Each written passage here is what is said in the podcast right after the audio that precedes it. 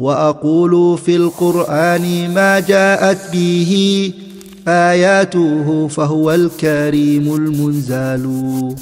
وأقول قال الله جل جلاله والمصطفى الهادي ولا أتأول.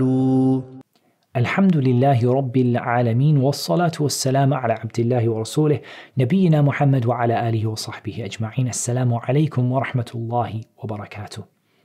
As always, we begin by praising Allah Azza wa Jal, and we begin by asking Allah to exalt the mention of grand peace to our Messenger Muhammad sallallahu alaihi wasallam, to his family and his companions. We've reached the topic of the marriage contract itself, the actual, the act, the agreement, the terms and the conditions, if you like. And like they tell you about any contract, you should always read the small print. You should always read the terms and conditions. So in this episode, inshallah, we're just going to give you an overview of the act. What are these, you know, these two people who came together as a husband and wife? On what basis did they come together? What's the small print? What are the terms and conditions in the contract? That's what we're going to cover in this episode. Bi-idhnillahi al-kareem. So we're going to start by the, describing the fact that marriage is an act. It is an agreement and it's a contract. And that's why it's called Aqtun Nikah, the contract of marriage. And a nikah, the word nikah, because we covered the word zawaj earlier, the word nikah in the language is used for two things. It's used for, for a contract of marriage and it's also used for marital intimacy, i.e., intimate relations between husband and wife. Both of these are called nikah, like in the hadith of Anas in Sahih Muslim, in which the Prophet ﷺ said, Isna'u kulla shay'in illa nikah When he talked about a woman who is on her menses and how her husband should interact with her, he said, Do everything with her except nikah, I accept uh, intimacy or an act of intimacy, i.e., uh, intimate relations between husband and wife. So, a nikah, it either means intimate relations or it means the actual marriage itself. And we already mentioned a brief definition. There are many definitions that scholars give, but just one definition. They said عقد يفيد حل استمتاع كل من العاقدين بالآخر على الوجه المشروع. That it is a contract which allows the permissibility of intimacy between the two parties, either the husband and the wife, with each other in the way that Islam has permitted. So it's a contract. And a contract comes under uh, al mu'amalat in Islam, right? It comes under the topic of mu'amalat. It comes under the topic of uh, the interactions and agreements that we make with people. So it has terms and it has uh, conditions. Allah subhanahu wa ta'ala uh, called it an act in Surah Al Baqarah, ayah number uh, 237. Allah Azza wa Jal, He said, وإن طلقتموهن من قبل أن تمسوهن وقد فرضتم لهن فريضة فنصف ما فرضتم إلا أن يعفون أو يعفو الذي بيده عقدة النكاح وأن تعفوا أقرب للتقوى ولا تنسوا الفضل بينكم إن الله بما تعملون بصير. Allah wa Jal said, and if you divorce them before you have touched them, i.e., before you have been intimate with them or before you have been alone, as some of the scholars said, alone privately in a situation of intimacy with them, and you had declared for them their faridah, their mahr, then give them half of what you had declared, unless they forgive it, they let it go, they pardon it and let it go, or the one whose hand the uqdatun nikah, the act of the nikah, the nikah contract is in. And for you to, for the men to let it go and give them the whole amount is closer to taqwa. And don't forget the grace that is between you and Allah is all seeing of what you do. But here I just wanted to clarify that Allah subhanahu wa ta'ala, He called it uqdatun nikah. And some of the scholars of tafsir, when they came to the word uqdatun nikah, they said it means aqd and nikah. It means the, the contract of marriage. And that the contract of marriage is in the hands of the man and that means that the man is the one who has to, we're going to talk about the conditions of the contract that has to enter into it. And the man has the ability uh, unilaterally, if that's the right word, on his own to exit that contract. As for the woman, we talk about in shows what talaq and khula and things like that, she has the ability to exit that contract, but it's not unilateral. In other words, she can't do it by herself with the support of anybody else. She needs an imam or a judge, a qadi, someone in that position to do that for her. Instead, or, or at least to support her in doing that, the husband is in his hands, uqdatun nikah, the act of an nikah, the contract of the nikah. So Allah Azza called it an act. But that's not the only thing that Allah subhanahu wa ta'ala uh, called uh, this in the Quran. Allah subhanahu wa ta'ala in Surah An-Nisa ayah number 21 he said وَكَيْفَ تَأْخُذُونَهُ وَقَدْ أَفْضَى بَعْضُكُمْ إِلَى بَعْضٍ وَأَخَذْنَ مِنْكُمْ مِيثَاقًا غَلِيظًا How can you take it back, i.e. the mahr, from them when you have been intimate with one another and you have taken or they have taken from you ميثاقا غليظا a weighty covenant a weighty covenant. So Allah called it an act, uqdatun nikah, and Allah called it a mithaq, a covenant. So a covenant seems like I've got some some serious things I've agreed to, a weighty promise. I promise. You know, like you know when the Christians uh, get married and they have that whole thing like that they say to have and to hold and to cherish and all that stuff until death do us part and whatever. Like it's a covenant, it's like that, right? It's like you've made a, a, a promise that is more than a promise, it's more than a contract, it's a covenant. You've taken something on board as an amana, as a responsibility, and you've pledged a pledge, a mithaq, that you are going to stick to that responsibility. So, what is this pledge that you had agreed to? What is this covenant? Uh, what is this thing that you said that you are going to stick to no matter what?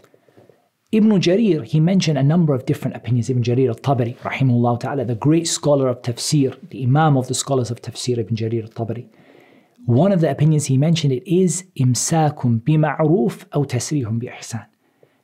That the pledge the Muslim makes is all to have and to hold until death to us part and all that stuff. That's not what the Muslim pledges. That's not the mithaq of the Muslim. The mithaq of the Muslim is imsakum bima'ruf aw tasrihum bi ihsan.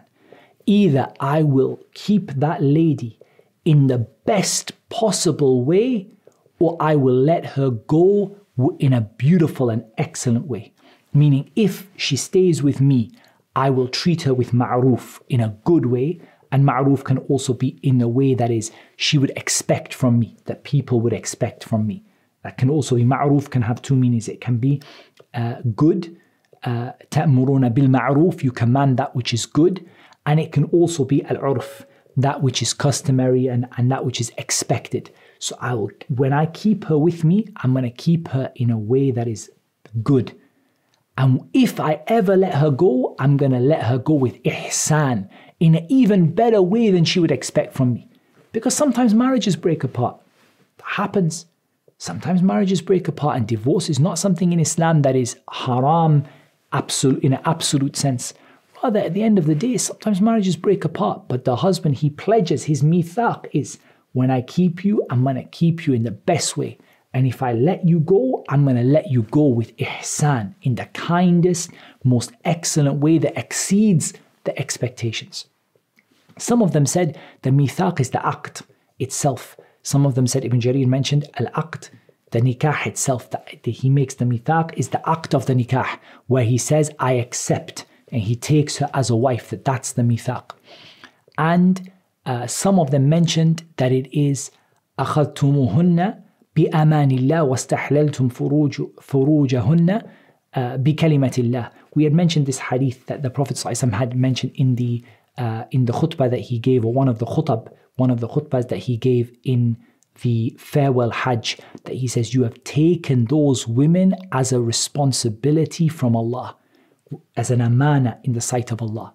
And their private parts have become halal for you by the words of Allah, i.e., by the commands of Allah, the words of Allah that were revealed in the Quran, the statement of Allah, the speech of Allah in the Quran, and what the Prophet conveyed from Allah in the Sunnah that has made marriage permissible between the, the husband and the wife and made intimacy permissible between the husband and the wife. You've taken them with the amana. They said the mithaq is that the husband says, I take you as an amana in the sight of Allah. That's a very weighty mithaq and ghalidha. It's a heavy oath to, for the husband to say that I have taken you as a wife, as an amana from Allah. I've taken you as an amana from Allah. That's one of the opinions that Ibn Jarir he mentioned. And in the end of the day, there is no reason why all of these opinions cannot be taken. So the husband is not, you know, we don't have any of this to have and to hold and to love and to whatever, cherish until death do us part and whatever else the Christians say. Our mithaq, our covenant is that we, if we keep our wife as a wife, we're going to keep her bil ma'ruf in the best possible way. And if we let her go, we're going to let her go in the best possible way. We agree to the conditions of the nikah and the rights that are implied by it. And we have taken her as an amana in the sight of Allah. That's what it means when we say mithaqan ghalidha, a weighty covenant in the sight of Allah. Because not an amana from, you know, Ahmed or Muhammad. It's not even an amana from her father. It's an amana from Allah Azza wa Jal. And that's enough to make any man any man scared. As for uh, this uh, keeping her in a good way, this is found in Surah Al-Baqarah in ayah number 229. الطلاق مرتان فإمساك بمعروف أو تسريح بإحسان. Allah Azza wa Jal said, divorce is two times. This is within the ayat in Surah Al-Baqarah talk about divorce. Either you keep her in a good way, bil ma'ruf, in, in the best way, and in a way that is you know, according to the urf, i.e., according to the custom and the expectations. Or you let her go in the best of ways, with ihsan, with the kindest of ways, you let her go. So that's just the reference for the statement that was mentioned by Ibn Jarir, rahimullah ta'ala, from a number of the Salaf with regard to what the meaning is, mithaqan ghalidha, mithaqan uh, ghalidha. Also in uh, Surah An-Nisa, Allah Azza wa Jal, He said, وَعَاشِرُوهُنَّ بِالْمَعْرُوفِ فإن كرهتموهن فعسى أن تكرهوا شيئا ويجعل الله فيه خيرا كثيرا Allah Azza wa Jal said at the end of the ayah uh, وَعَاشِرُوهُنَّ بِالْمَعْرُوفِ Live with your wives بالمعروف and again بالمعروف it can mean with good live with them in a good way or it can be live with them in accordance to what the expectations are and the norms are. And some of the scholars said this is the most uh, generic and general and comprehensive description of how a man has to be in the marriage contract, in, in the marriage with his wife. وَعَاشِرُهُنَّ بِالْمَعْرُوفِ Everything that is said about how a husband behaves towards his wife can be summarized by the statement of Allah, وَعَاشِرُهُنَّ bilma'ruf. Live together with them in the best way. Live with them in the best way. That's what the husband has to do. That's what he's doing when he, that's what he's taking on board. That's his amana that he's taking on board in the sight of Allah. And that's all of the rights of the wife can be summarized. وَعَاشِرُهُنَّ بِالْمَعْرُوفِ Live with them in the best way and uh, in a way that is, again, we said, according to what the customs, the norms, and the expectations are. And if you dislike them, then perhaps you dislike something and Allah puts in it a great deal of good. and how many times is that true?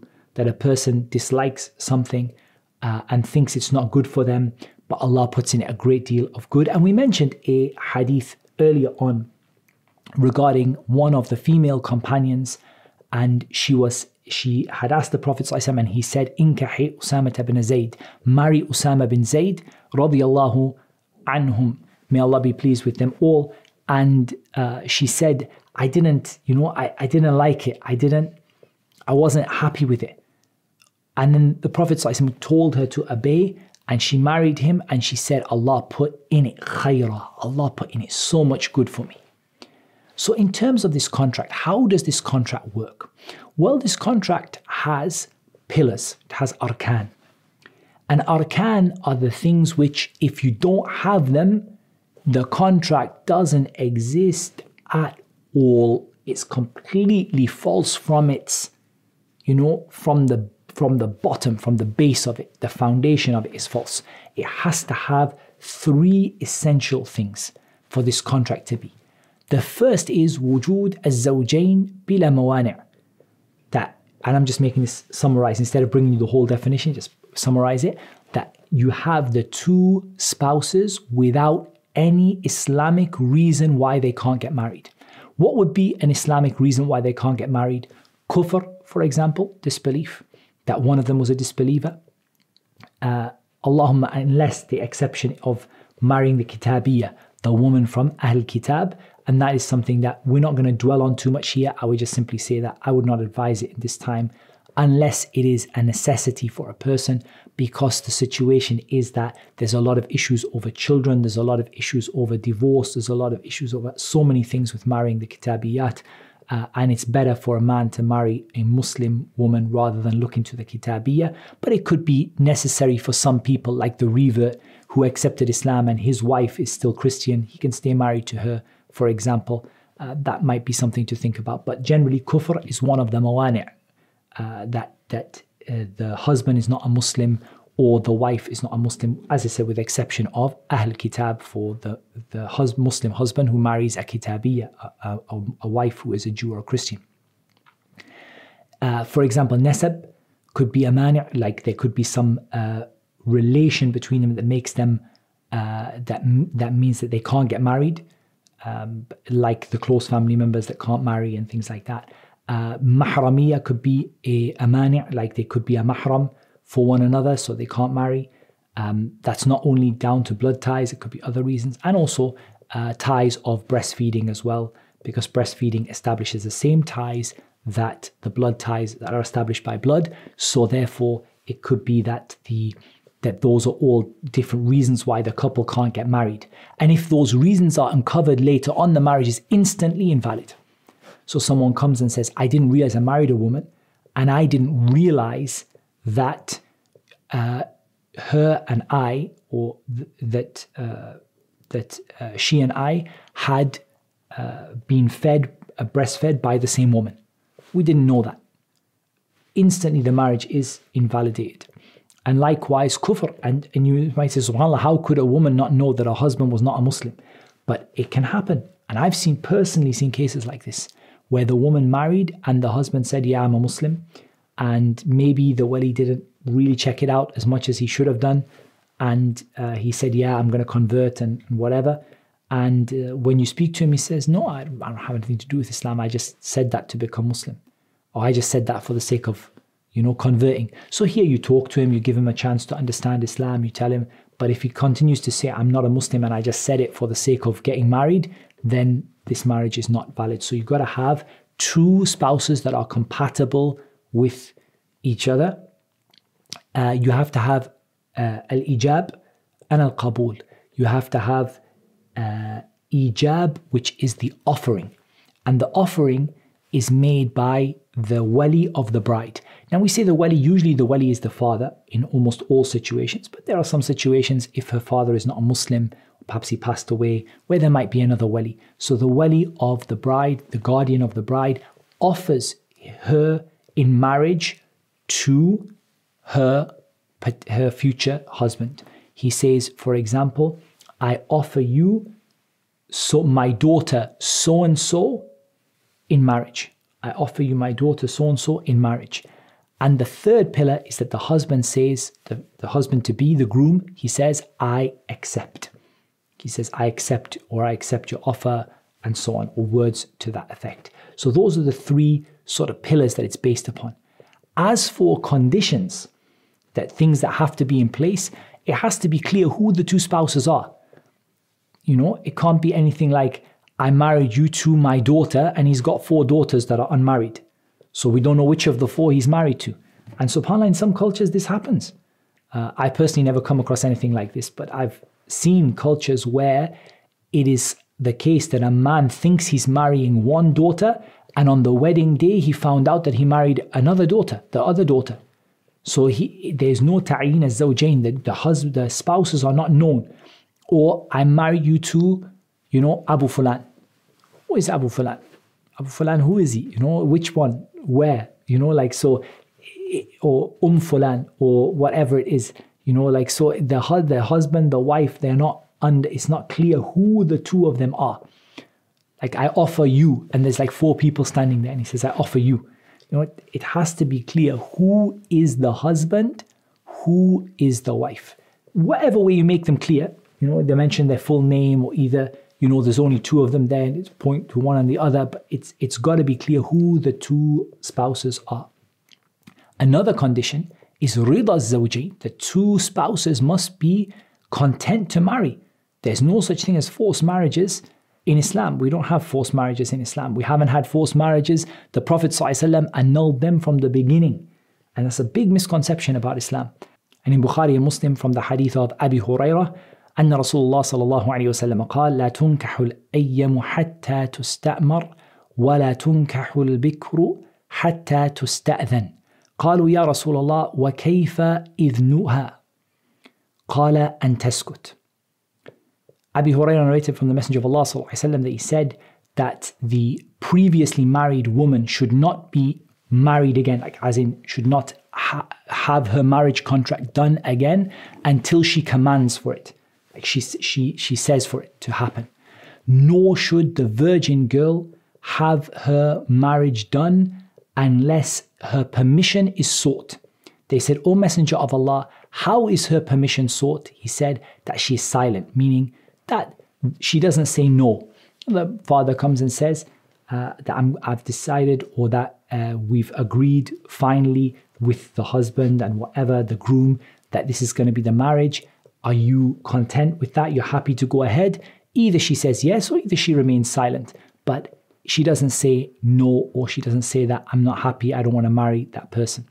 And we have an, an example of this and it is narrated in uh, Ibn Majah Sunan Ibn Majah عن بريدة بن الحصيب رضي الله عنه قال جاءت فتاة إلى النبي صلى الله عليه وسلم فقالت إن أبي زوجنا ابن أخي ليرفع بي خسيسته She said, or Buraida, he said, رضي الله عنه, that a, a young girl, a young woman, she came to the Prophet ﷺ and she said, My father has married me off to my cousin to raise his status. I, against my will. He's forced me to marry my cousin against my will. فجعل الأمر إليها فقالت قد أجزت ما صنع أبي ولكن أردت أن تعلم النساء أن ليس إلى الآباء من الأمر شيء.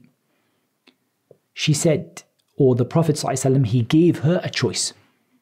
And this is, wallah, from the wisdom of Islam. It's so beautiful. She got married, she was forced to marry. The Prophet didn't dissolve the marriage and say, okay, now you're divorced. Now, not only did you get forced into marriage, you're also a divorcee. You got forced into marriage and you're a divorcee. He gave her a choice. What do you want to do? Do you want to, if you want to stay with that man, you can stay with him. And if you want to divorce him, I can break up the marriage. She said, I am okay with what my dad did. I've allowed what my dad did. But I wanted the women to know that fathers don't have a right to do this thing. That's as roughly as I can translate that. Fathers don't have control. The matter is not in their hands. It's not the matter that they have the right to decide. So it's a beautiful hadith explaining that you have to have both the husband and the wife have to be happy. And if it's the case that the wife is not happy or the, the, the bride is not happy, and she's forced into it without her permission, then in this case she has a choice either to stay in the marriage or either to leave the marriage, and it's entirely up to her. The next condition that we have is the presence of the wali. And as we said, the wali, generally speaking, fil asl or aslan, it is the father. That's that the father has the right to give his daughter away in marriage. However, there are times when it might not be the father, the father passed away, or the father has some reason why he can't be the wali. Like, for example, he's not a Muslim. Uh, and of course, it's not allowed for a non Muslim to have authority over a Muslim. I, it's not allowed for a non Muslim father to decide for his daughter or to give his daughter away in marriage because that's a kind of authority and it's not allowed for him as a non Muslim to have that authority over his daughter who is a Muslim. So the wali usually is the father. In some cases, it might be another relative. In some cases, it might be the Muslim judge or the Muslim imam. It could be that's in different cases. But this also, this issue of just randomly choosing a wali is not something praiseworthy. You know, like some of the revert sisters, and they just say, like, I just choose my wali. That's not the way the wali works. The wali is the father. If the father is not suitable, then it goes to the qadi, to the judge. And the judge chooses who the wali should be. Either he takes it himself or either he appoints your brother, your uh, you know, your uh, uncle, uh, Fulan, the owner of this place, the the the yani the imam of the masjid, he will appoint somebody. But it's not for the woman to say, "Oh, I've chosen this guy as the wali," and then the next yani two weeks later she marries him. And it's, this is like fawda. It's complete chaos. This issue of choosing the wali. So the Prophet ﷺ, he said, أيما أيما امرأة نكحت بغير إذن وليها فنكاحها باطل فنكاحها باطل فنكاحها باطل He said whichever woman she marries without the permission of her wali her nikah is batil is completely uh, invalid her nikah is invalid her nikah is invalid and the hadith is narrated in Jami' at-Tirmidhi and in other places with different wordings it's also a requirement for the contract to have two witnesses. Uh, and that's because the Prophet ﷺ said in the hadith in al-Tabarani, لا نكاح إلا بولي وشاهدين. There is no nikah except with the wali and two witnesses. Those two witnesses are obviously uh, two male Muslim witnesses above the age of puberty who are people of religion and people of honor and uh, yani, who are trusted in their witness. And also, and some of the scholars made this a condition, and it's safer to make it a condition. And even though some of the scholars didn't say it's a condition, like it's it's safer to consider this at least highly recommended, if not a condition, is a statement of the Prophet nikah. Announce the marriage, and that's in Musnad Imam Ahmed. Announce the marriage. In other words, that the marriage isn't done in secret. And Shaykh al-Islam ibn Taymiyyah, rahimahullah ta'ala, he considered this to be so important that it can even come above the shahidain, above the two witnesses. Because at the end of the day, if you announce it, then it takes the place of that. But here, I think that we bring all of them together. We bring the two witnesses and we announce the marriage. And it's safer to consider that a condition or a highly, highly recommended uh, action that should not be uh, that should not be gone aside from Allahumma unless the person is unable to announce it, i.e., because they uh, are they got married, uh, let's say, on a journey and they were not able to announce it to everybody. But this idea of secret marriages and this guy's been married to a woman for 10 years, nobody knows that he married, هذا لا ينبغي. It's not appropriate and in the opinion of some of the ulama, فهو يعني, it, it puts a great doubt upon the validity of the marriage or or at least it's extremely extremely disliked for a person to do that. So i consider this to be very serious that the i'lan should be done the nikah should be announced. Now some people might be asking about the mahar. And as for the mahar the mahar is not the necessarily uh, part of the conditions meaning if the mahar is not mentioned the nikah is still valid uh, and the mahar just becomes the mahar which is normal or customary for a woman of that status in that kind of place but Allah Azza wa Jal said, وَآتُوا النِّسَاءَ صَدُقَاتِهِنَّ نِحْلَةً فإن طبن لكم عن شيء منه نفسا فكلوه هنيئا مريئا Surah An-Nisa ayah number 4 Give the women their mahar, their, their uh, صدقاتهن their sadaq, their mahar نحلة فإن طبن لكم and if they are uh, happy with if they are happy to give you some or they're happy to share some or spend some on something for you uh, with طيب النفس يعني like they're totally like content it's not forced it's not like pushed for them and they said yeah like they had some of the mahar and they gave it to to the help the husband with something then the husband is allowed to take it hani and mari'a without any concerns or any worries so that is the obligation of giving the mahar but it's not a condition of the nikah, meaning if it's not given, it just goes to mahar al mithl. It just goes to the mahar of what is customary for a woman of that kind of uh, status in that kind of uh, place. As for the things which are recommended in the contract, then we have uh, the khutbah al haja, and that is something that I would like to take in the next episode, inshallah ta'ala, to go through with you and translate and take some of the benefits from. Because that khutbatul hajah has a lot of benefits in it as it relates to the nikah. And we can look at it from the point of view of the nikah, inshallah ta'ala. That's coming up in the next episode. And that's what Allah made easy for me to mention. And Allah knows best. Wassalatu wassalam ala nabina Muhammad wa ala alihi wa sahbihi ajma'in. Assalamu alaikum. If you're enjoying these videos and you'd like to keep up to date with all of the courses we're going to be running, make sure you head over to amauathome.com.